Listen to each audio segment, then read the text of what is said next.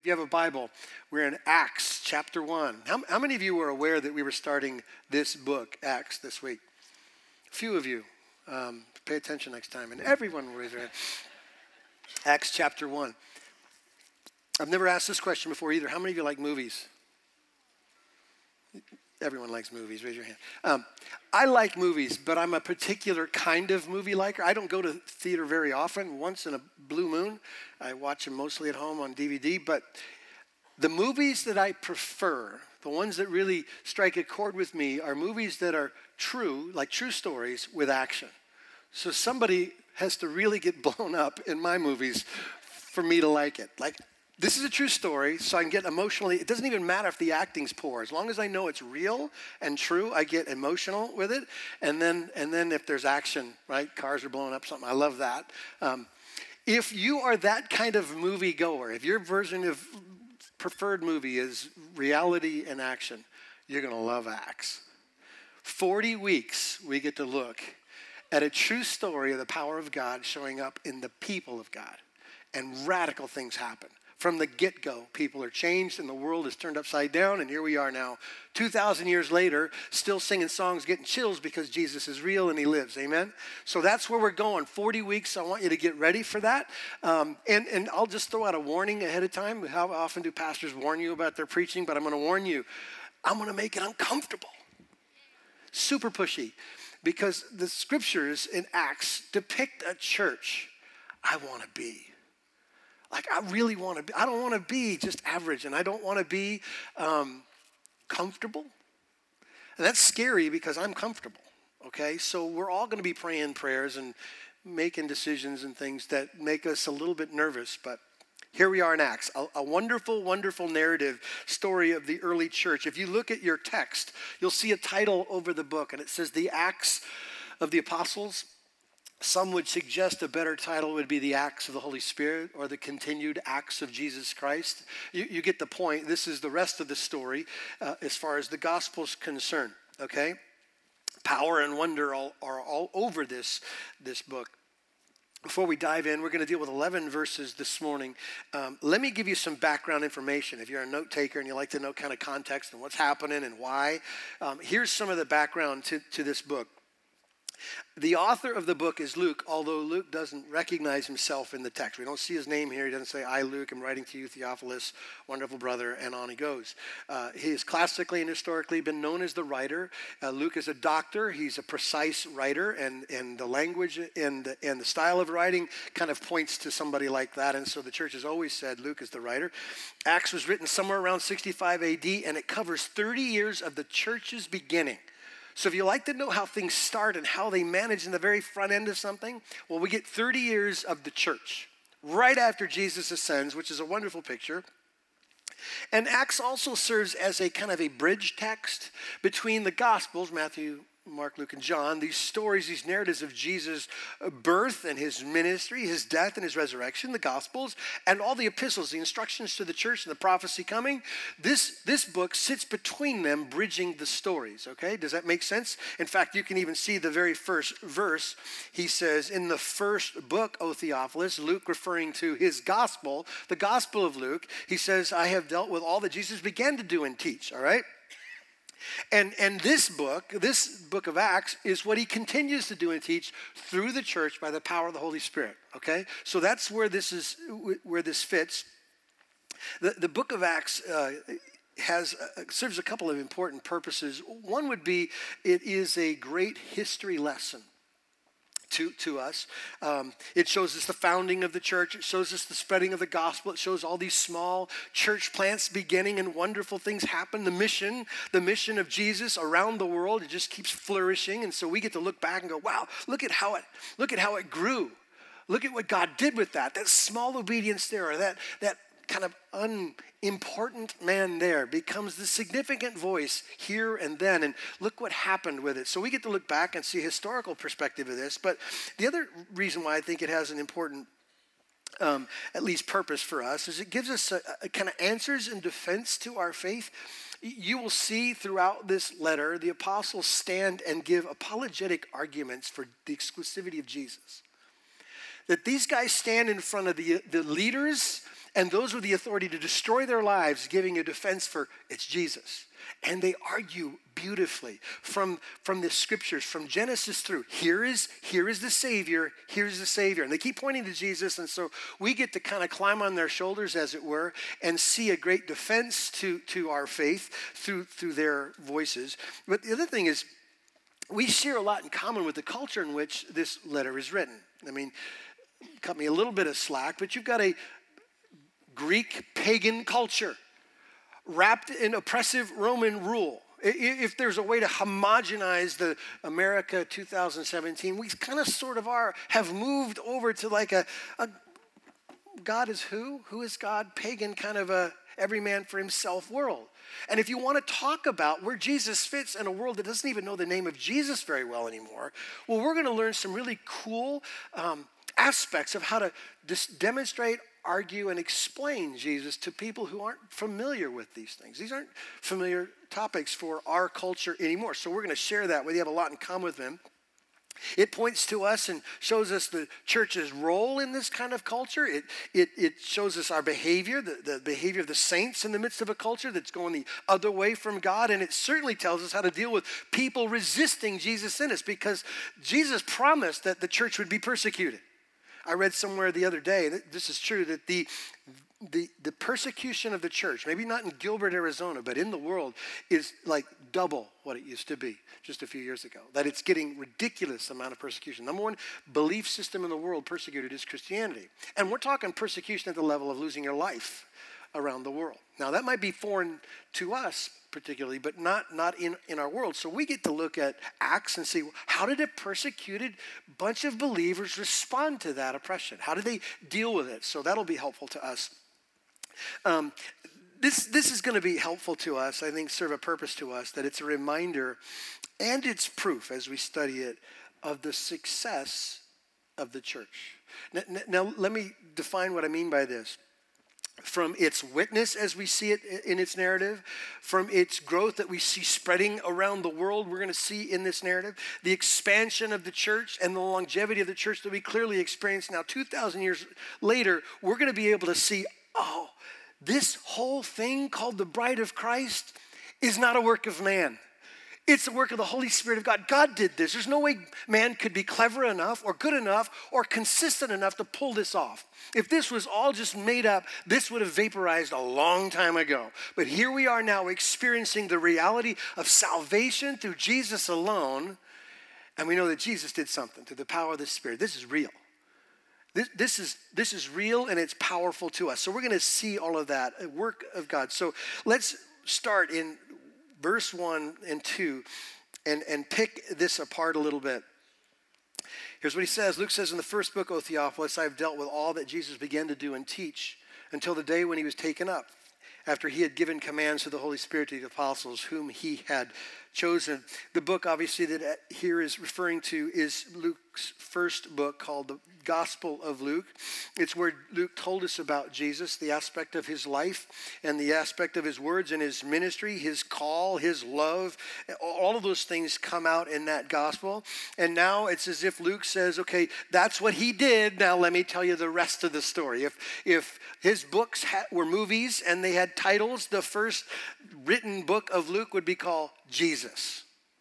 The second would be called Jesus the sequel, because that's what's happening over these 30 or, or 60 years if we include Jesus' life, okay?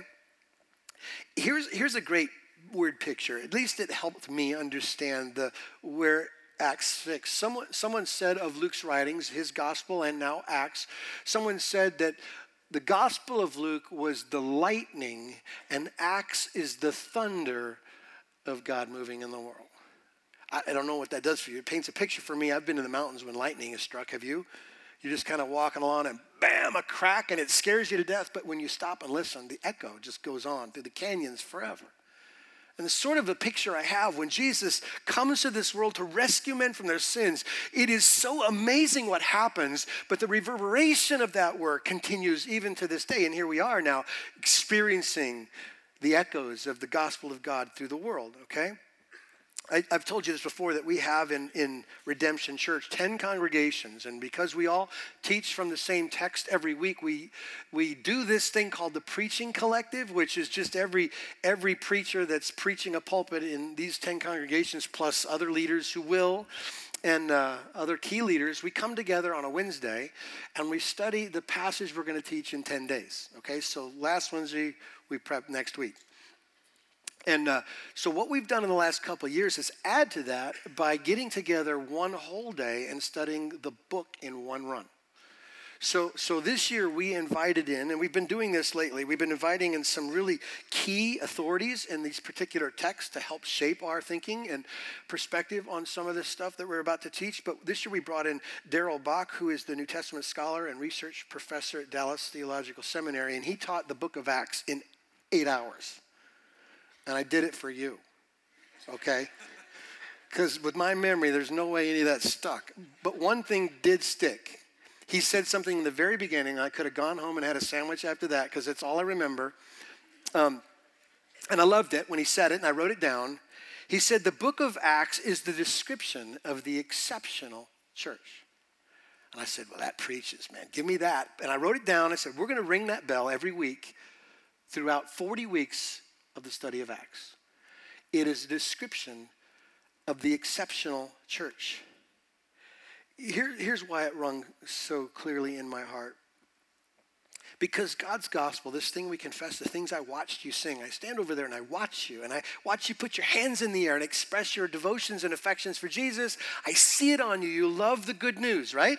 You love Jesus. Well, this gospel that we declare and that we own and we sing about isn't supposed to be just a part of our life. It's not supposed to be a segmented place where it fits neatly in a file. This gospel is supposed to be our life. Top to bottom, side to left, it's all of it supposed to be who we are. This gospel. This isn't just a historical narrative, although it is a historical narrative. It's the description of the power of God on all who would call Jesus Lord and Savior.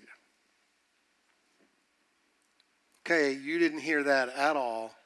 You're like me at hour five in the Acts day, okay? Let me back up and run this again so you get it. This book is the description of the power of God on all who would call Jesus Lord and Savior. Okay, so when we're done with this, we're all gonna feel really uncomfortable. I'm, I'm not kidding, and I'm not trying to be a bully. This, this is going to confront us because there's a version of American Christianity, comfort Christianity, that I can't find in the book of Acts. So I prayed and will pray through this whole journey that God will do what He has to do. Because I'm just going to confess this right now. I'm not, a, I'm not a great preacher, but I'm committed. I have no interest whatsoever in spending 40 weeks informing you about what their faith was like, although it was true. I want us to be the exceptional church. I don't want to tell you about one. I want us to pray and believe. I want us to see the work of God in our midst. I want us to know his power and to be his witnesses in the world. Everything and every page I turn, there is this some depiction of the exceptional church. I don't want to tell you about them. I want to tell you about us because we're the church. We are his bride. He died to give us life, and a life that's described here that's different than the life I'm living. It's totally different. So I want you to get ready for the push, and it's a loving push, okay? It's a loving push to see faith, the gospel, the good news, at levels and ways that we're going to come after some of the comforts, some of the personally held positions that we have all of us, all of us in this room will see, hopefully, God willing, that there is a description of the church, okay? Because I believe the Christian life, and these are words that I've picked, they're not necessarily supernatural, but you're going to see why I've picked them. I think the description, if we tried to describe the Christian life, would be made up of words like passion and commitment and sacrifice and service and devotion and love. And before you say, well, that's not my personality, I'm more chill than that. Um, I'm going to tell you, you can't hide behind your personality when it comes to the gospel. Jesus changes people. Ordinary people like Peter, who's scared of a girl who says you belong to Jesus, who would once cower and run, he turns into a champion of faith, a defender willing to give his life. Something happens to people when they meet Jesus. So if we're here going, I just want you to tell me about it, but I don't want you to interrupt me, I can't do that. Because we're coming back again and again to this, this particular narrative that the story, the look of a Christian's life is, is about passion and commitment and service and love and devotion. It's all those things. That is the singular description of what it means to follow Christ, okay? And I believe that to be true, and here's why. And I'll give it to you in verse 3. It's because our faith is fact not fiction. That's why it changes people. Verse 3 He, that's Jesus, presented himself alive to them after suffering by many proofs, appearing to them during 40 days and speaking about the kingdom of God. Here's what we believe. And you're all going to say amen. Jesus died and rose again. That's right. And it's true. Here's what we get in one verse. One verse from Luke. He showed himself many convincing proofs. Over 40 days, it's true okay? In Luke's very gospel, he began that narrative by telling us, again, the evidence of the stuff he's about to tell them. He says this in, in Luke 1 Inasmuch as many have undertaken to compile a narrative of the things that have been accomplished among us, just as those from who, with the beginning, were eyewitnesses and ministers of the word, have delivered them to us. It seemed good to me also, having followed all things closely for some time past, to write an orderly account for you, most excellent Theophilus. Here's the doctor doing his research. I looked at the evidence, it's there. It's all true. It's interesting to me that through the years, millions and millions and millions of people in history have given their lives to false religions and lies. Not to offend, but it is true.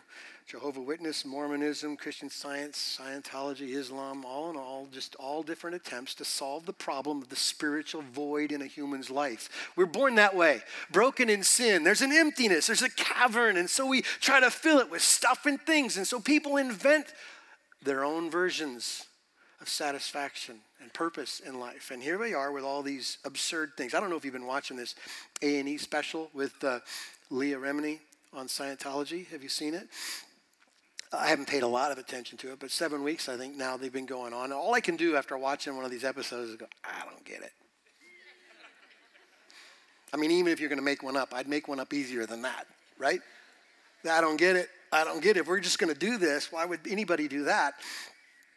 Here's what sets biblical Christianity apart from everything else factual history. It's true. Christianity, the church, didn't begin with a bunch of people going, I got a theory. Got a good idea. We can sell some books and make some money. It didn't start that way, okay?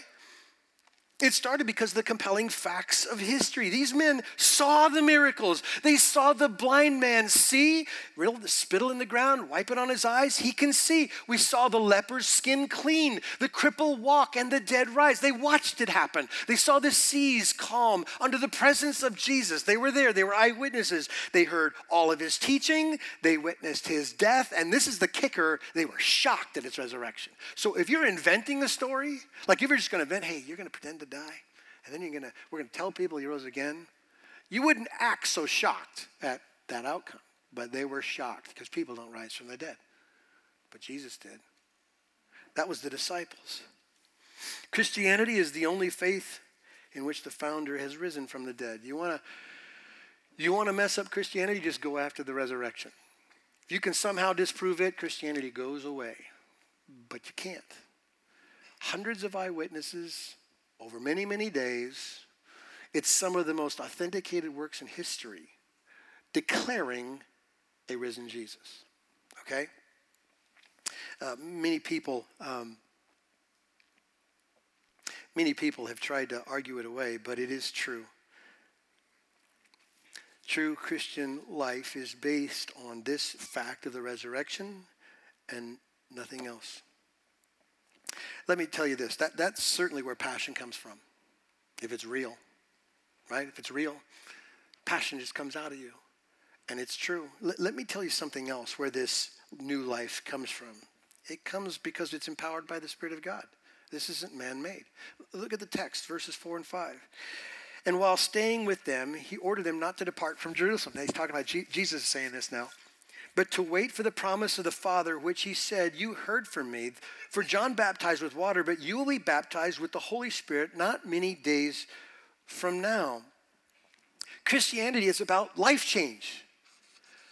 The, the power of the Holy Spirit to change people. If I simply said, Tell me your story,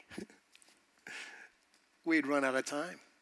If we took every week of every year of the rest of our lives to tell the story of change, just the people that call this home, we'd run out of time. Christianity is about life transforming power. The good news is simply this God's power to save us and to change us. And that's what He does. It's what He's done for me. A lot of people are confused about, uh, and I don't want to judge you, so cut me some slack here. This time of year, everyone wants to come to church. I don't know if it's a part of a New Year's resolution. Let me just encourage you don't quit. Come and hear Acts.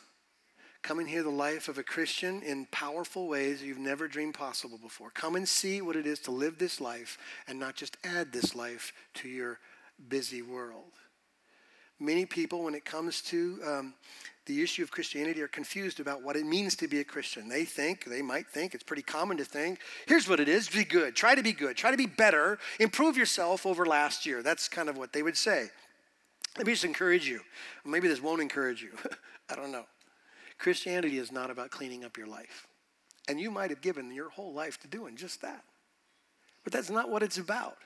It's not about cleaning up your life, it's about God changing your heart. That's what Christianity is. Christianity is not about what you do for Him, it's about what God has done and will do in you through the Spirit's power. That's what Christianity is. Okay? There's two particular things, if you want to remember this, that the Spirit of God does to make us different and new.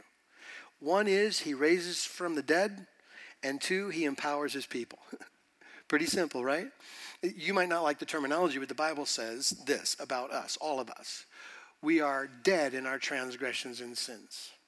If we want to define what that means, it just means spiritually unresponsive. I don't give a rip about anything but me. That's what it means to be spiritually dead. I don't perceive Jesus as king. I don't serve him as Lord. I include him in some of the thoughts in my life, but he isn't exclusive.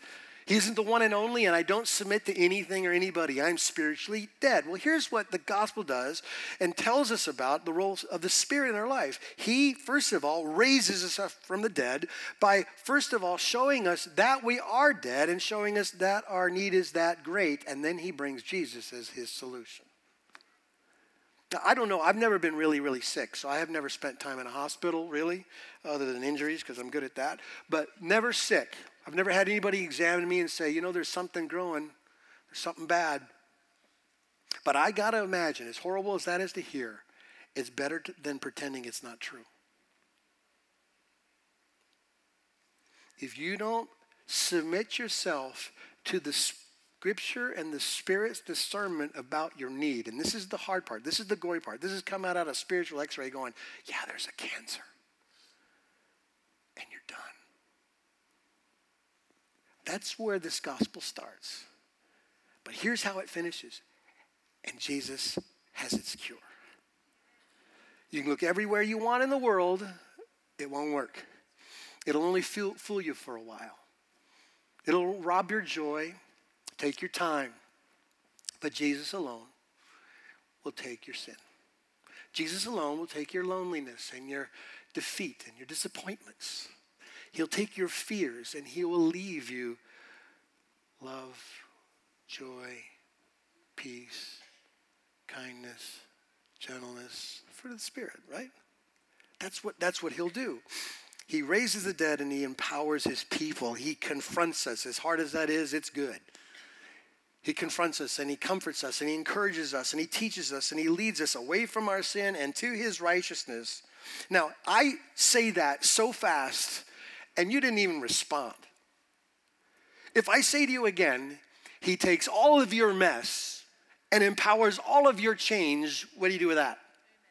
Yeah, maybe an amen. One. That's when you go, ow, yes. Can't get better than that. Okay, so this is going to be a little blunt. Remember, I said I was going to push? if that is such good news and it's so true, why don't we live like that power is ours? I don't know. I mean, I'm not, I have, I have a problem myself, clearly. I, I have to teach this, so I'm getting confronted every time I read a word. I'm convicted by this, my own self. Let me just turn it on me. Why don't I see this power in me? Why, why do I get bitter at times? And why do I act like uh, I don't have enough information to obey? And why, why do I think there are other things worth my time and energy? Why, why, why do I struggle with power? Let me suggest to you a couple of things I think the scriptures just scream at us about the role of the Holy Spirit, this one who empowers the change and brings it about in our life. This Holy Spirit, the Bible says that we can sin against him. One, and by lying to the Holy Spirit, let me tell you what that is. Here's the code. You want to lie to the Holy Spirit? Just pretend to be something you're not. Pretend. Uh, we're going to get to this in Acts chapter 5, but Ananias and Sapphira, there's a great story of pretending to be something you're not. Ananias and Sapphira, in a culture where the church was beginning, they were all selling their possessions and their property, and they were meeting each other's needs, and they all had everything in common. It was an awesome time, an awesome place. Well, this couple thought that they could pretend to be all in, but not be all in.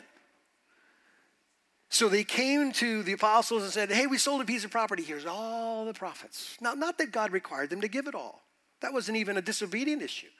They pretended to give it all. How many of you in here today, don't raise your hand, this would be the place not to raise your hand. How, how many in here today are pretending in your Christian life? You know a lot, you've lived a lot, you, you can you can quote a lot, you serve a lot. But if Jesus came in and said, Well, let me, let me just peel back the layers, what would be left is this other person. I have to confess it's in me. It's so easy to pretend. It's so easy to pretend. That's lying to the Holy Spirit, playing the Christian game. If anything confronts that, this book's going to do it. These people are radical, crazy radical in love with Jesus, and I'm not. Other way we sin against the Spirit is, is the text tells us we grieve Him. That's just code for sin.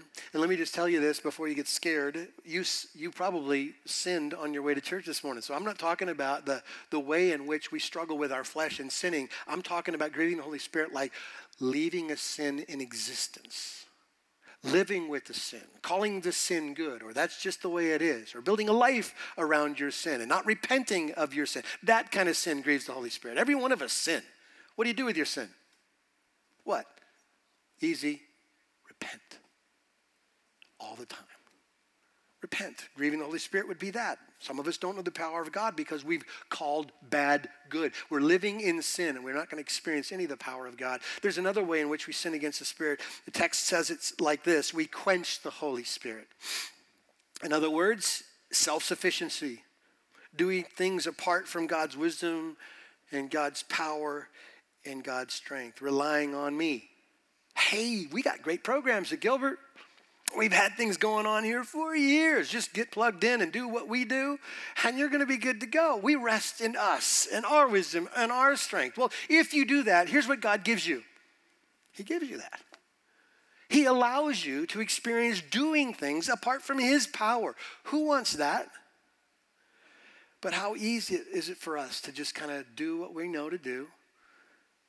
Get in the routine in our own strength based on our own programs and ideas, and we experience nothing that we're going to read in the text in the next couple of weeks. I don't know if this illustration works. It works for me. Um, I tried it on a Tyler, and he had that confused dog look on his face. So maybe this doesn't work, but I've had people over the years ask me, How did your sons learn how to play music? I mean, they all are musical. They all drum and play guitar and all that kind of stuff. And I didn't have a system. I didn't, I didn't have I didn't have the money to buy lessons because they're ridiculous. I just said, well, I'll get you an instrument and I'll play the radio. How about that? Just like music and see if you want to play the, the pick an instrument. I don't know. Um, but, but here's the deal. When I was in high school, I played guitar and I thought it would be good for me to take theory. I'll go to the community college and, and I'll take, you know, lessons and I'll learn where the notes are on the page and, Every good boy does fine, and face, F A C E. You know, we've all done that, right? And it was French to me. It didn't matter what I knew, it didn't make any sense. And technique, you know, guitar technique, and doesn't work. Here's where this illustration, whether it works or not, okay? When we rely on our own strength, it's like music lessons without music. You might know the stories, you might know the notes, and you might know where to place your fingers, but it doesn't sound good. I told my sons a long time ago just know music, just play music, be musical. When you play music, people are going to like your music. That's how simple it is to me. Being empowered by God's Spirit is like, it's like hearing the music. It's like forcing yourself to listen by prayer and dependency. He will empower it. Like I'm not saying be ignorant of the truth. I'm not saying be ignorant of the service and the things that you do and that you know to do. What I'm suggesting to you is don't ever do it without prayer and dependency. That's the music. And when the music lines up with what you know, guess what happens? Power. Power comes out of you. Does that make sense? Does that illustration work? Should I ever use it again? Oh, whatever. Um, so we've seen this. Our faith is fact, not fiction. It's empowered by God's Spirit, not by our effort. Let me give you this. Our calling is to witness, is to be a witness of Christ to the world. Look at verses 8 through or 6 through 8. So when they had come together, they asked him, Lord, will you at this time restore the kingdom to Israel? He said to them, It's not for you to know times or seasons that the Father is fixed by his own authority, but you will receive power when the Holy Spirit has come upon you, and you will be my witnesses in Jerusalem and in all Judea and Samaria and to the end of the earth. It's the disciples again asking about the kingdom now. If you've been around for years, we went through the Gospel of Mark a couple of years ago, we've bumped into this repetitive theme with the disciples. Every time Jesus brings up the kingdom, the disciples' minds shift to something really pragmatic. Because in their minds, they're thinking, real kingdom. You be king, this is a political overthrow of Rome. We'll get positions of power and our country will be great. That's what they could think of. But Jesus wasn't referring to that kind of kingdom when he talked about the kingdom. He was referring to the kingdom of, of God that looked like this loving God with your heart, soul, mind, and your strength, and expressing that by loving your neighbor, even your enemy, as yourself. That's what this kingdom is all about, all right? It's the kingdom of broken people who've been forgiven of our sins it's a kingdom established by the Holy Spirit that changes us, changes how we treat things, how we treat people. That's this kingdom. Totally different. Now, it's interesting to me. If you see Jesus answer, in fact, it made me laugh when I read it. Here's what it says in verse 7 And he said to them, It's not for you to know the times of the seasons that the Father has fixed. You want to paraphrase? None your business. That's the paraphrase. Not for you to know. And I thought to myself when I, when I read that, um, I don't know if I would like that answer. Like, couldn't you just correct me? Like, just tell me I'm thinking about the wrong kingdom? Can you just remind me of the truth again? But you just tell me, I'm not telling you. A couple things rung true, at least thoughts, important thoughts, I think, some add ons here that I'll leave you with. Every one of us asks questions of God God, how long? How long should I suffer? How long will I suffer? How long will this sickness last? And I don't have a job, and my kids are on the run. My wife doesn't love me. How, how long? How, how long until I'm not the chucklehead in every environment and people disrespect me? How long? How long till I know enough and become enough? How, how long will it take? All I'm saying is you ask whatever question you want. I think that's good. But you got to be okay with this answer. Not for you. Deuteronomy 29 says the secret things belong to the Lord. And I suppose if there's anything secret, it's what he's planning to do with me. Whenever he wants to do it. All I know is my response is I can ask and I should ask and I will ask, but I trust him, I hope in him, I believe in him, and now I, I obey him. That's, that's the role of a believer. So just as a reminder, they ask and he doesn't answer. How many of you have gotten no answer? All of us have. Doesn't change our response. The other thing I think that's interesting to me is that Jesus doesn't deny the disciples' expectation of a literal earthly kingdom. And we know, we know from other texts that Jesus will return. He will restore all things. He will be the Lord of glory, and He is the Lord of glory, and we will see that. But until that day, Jesus says, Let me tell you what the kingdom of God will look like right now. And that's verse 8. He says this to his disciples who asked that really good question. He says, But you will receive power when the Holy Spirit has come upon you, and you will be my witnesses in Jerusalem, in all Judea and Samaria, and to the end of, of the earth. All right? Um, Jesus says, You'll be my witnesses. What is a witness? What does he mean? What are we supposed to be? Here, here's one aspect of a witness a witness is someone who says, I know this to be true, speaking from experience. Now, I'm not suggesting that you are an apostle or that you are with the risen Lord or you saw the wounds in his hands or, or saw him in that way. I'm suggesting to you that you know who you were before Jesus showed up. I had someone ask me over uh, after the 8 o'clock, Am I supposed to, how can I be a witness if I haven't? If I hadn't seen Jesus or had gone through the experiences that the disciples did. And I said, that's not what the experience is. The experience is pretty, pretty simple and yet profound. Your life. Christian, here's the point. Here's the point. If your life declares the truth about Jesus but has never lived the truth about Jesus, this is where it's going to get awkward. Because you're not going to have a witness. You're not going to be able to say, and my life has changed. All you're going to be able to say is, I know a bunch of stuff. But when Jesus transforms our hearts and our minds, our lives look different. And then you say to people, I've been there.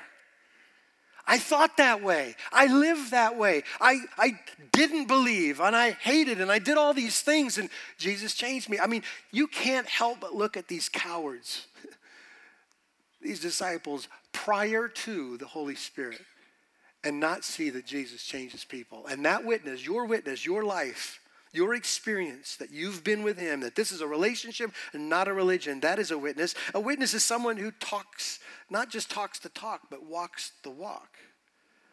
I'm going to tell you about Jesus, but look at my life. Again, I'm not trying to scare you. This is not a perfected life. This is a consistent life, confessing life, a loving life, a believing life, a joyful life, a giving life, a serving life. You get it? Not complicated. Looks like what it says. It's interesting to me that the Greek word for witness is the same word we get martyr. Everyone knows what a martyr is. So let me just make the math easy here. I think what it means to be a witness is people who count the cost to follow Jesus. Now, I'm not suggesting that living in Gilbert that it's that complicated yet. But it could be. I mean, as crazy as this last five years has gone for me, I mean, in this world, eh, some, somewhere someone can say, not anymore. I read somewhere, I think it was USA Today, that suggests that, again, that Christians are by far and away the highly, most highly persecuted faith group in the world. Not even close, like radically higher than anybody else. And in other parts of the world, it's unto death. Not here yet. Well, I'm just suggesting to you that this idea of witness in Jesus' mind, and I'm certain in the apostles' mind, who knew what it meant to be like him, and he went to the cross and died, meant, hey, this is going to be a little uncomfortable. This is going to cost us a little bit. And so this idea of martyr comes to mind. Okay, let me stop for a second and make a point. And it seems obvious, but I, gotta, I just got to push on this. Being a witness that Jesus commands us to be is not a choice you get to make. Jesus is not looking at the church from his distance of 2,000 years ago, going, All right, here's what I'm asking you to consider on that January Sunday in 2017. Why don't you think about being a witness? This isn't a decision you and I get to make. Everyone in here who calls yourself a Christian is a witness. Question is what kind? What kind of witness are we? Are we the comfortable, convenient, spoiled, rotten Christians of Gilbert? Or are we the brokenhearted, saved by grace alone, no pride to stand, loving open hands, who'll do anything that Jesus requires? Because of affection. What kind of witness are we? Does your life, does my life line up with the life of the master? Is it authentic or is it counterfeit? The message that we witness is the message of good news. Man's burdens, his sin, his disappointments, his longings are all dealt with in Jesus. Just think about this. You will meet someone today, and everyone you meet has the same issues, and their only hope is Jesus. And you know that. And you know that's true. It is in Jesus alone, by faith alone, through grace alone, that they can be freed from everything in their life, from their own perpetrated failures and sins to the sins committed against them and the cluelessness and hopelessness that life kind of contributes to us. Jesus is their hope, and we know that. That's the good news. Nothing to join, no system to climb, no ladder, no rungs, no work to do, just a person to receive. That's good news, right, church? Please act like it's good news because it's good news. All right. So we're, we're done, and I've taken a few too many minutes, but let me just throw this in here because it's what the Spirit convicted me on. Do you see where we're supposed to witness? Verse 8 Jerusalem, Judea, Samaria, other ends of the earth. Now, this is what shows up on a missionary map with a bunch of yarn if you've been in church long enough, okay? This explains our close, near, far. We're going to be here in Gilbert, we're going to be in Alaska, and we're going to be in Ethiopia. That's kind of our close, near, far. Jerusalem, Judea, Samaria, and the other parts of the world. Let me suggest to you how the disciples heard this. Jesus says, You'll be my witness in Jerusalem. Time, time out. They, they killed you here. You're going to be my witnesses in Judea. They don't like us there. because every time we go there, they throw us out. You, are going to be my witnesses in, in Samaria. They're half breeds. We don't like them. The other parts of the world, well, they're Gentile dogs. Listen, there is a reality, um, at least a, a, a truth I think we need to emphasize here. Fairly easy parallel to make between what Jesus told the disciples, what they heard, and what he's saying to us today we live in a really broken world, a world of division. I suppose, and, and I don't want to exaggerate, but maybe this rings in your heart. Of all the years of my life, 55 years, this year has seen more broken and divided between peoples than almost any time I can imagine. There is a brokenness to our world race divisions, political divisions, ideological divisions. There is clearly re- religious wars going on. And you might say, well, that's just the way it is, and maybe, maybe so, but let me just make my observation. Do not fool yourself to think that the attitude of resentment hasn't strolled in here a time or two.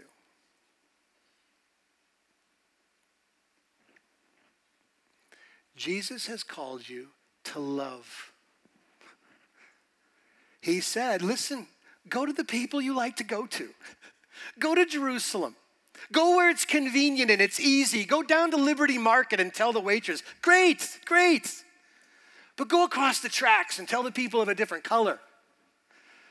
When you think, well, there's a little little tension going on. Let's avoid that. Or, or go across the world to religions who just want to do nothing but kill you. But you know their only hope is to have their eyes opened by Jesus. Go and tell the world that's confused like crazy about their origin and what they're supposed to be and what God's called them to be. And they're lost because they don't know. And tell them that Jesus is their answer. Tell them that. Go where you're uncomfortable. You remember when I told you in the beginning we're going to get pushy? There is no way. There's no way we're going to make it through Acts if we don't come out different because we'll all quit. You might as well stay home and watch football unless you're willing, unless you're willing to say, Jesus, I'm not that person, but I want to be.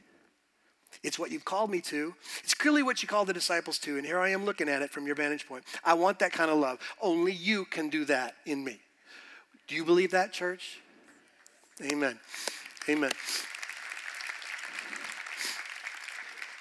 I'm going to get back to verses 9 11 next week, but let's pray. Let's, there's a lot to pray about, a lot to ask God to do in us. Amen.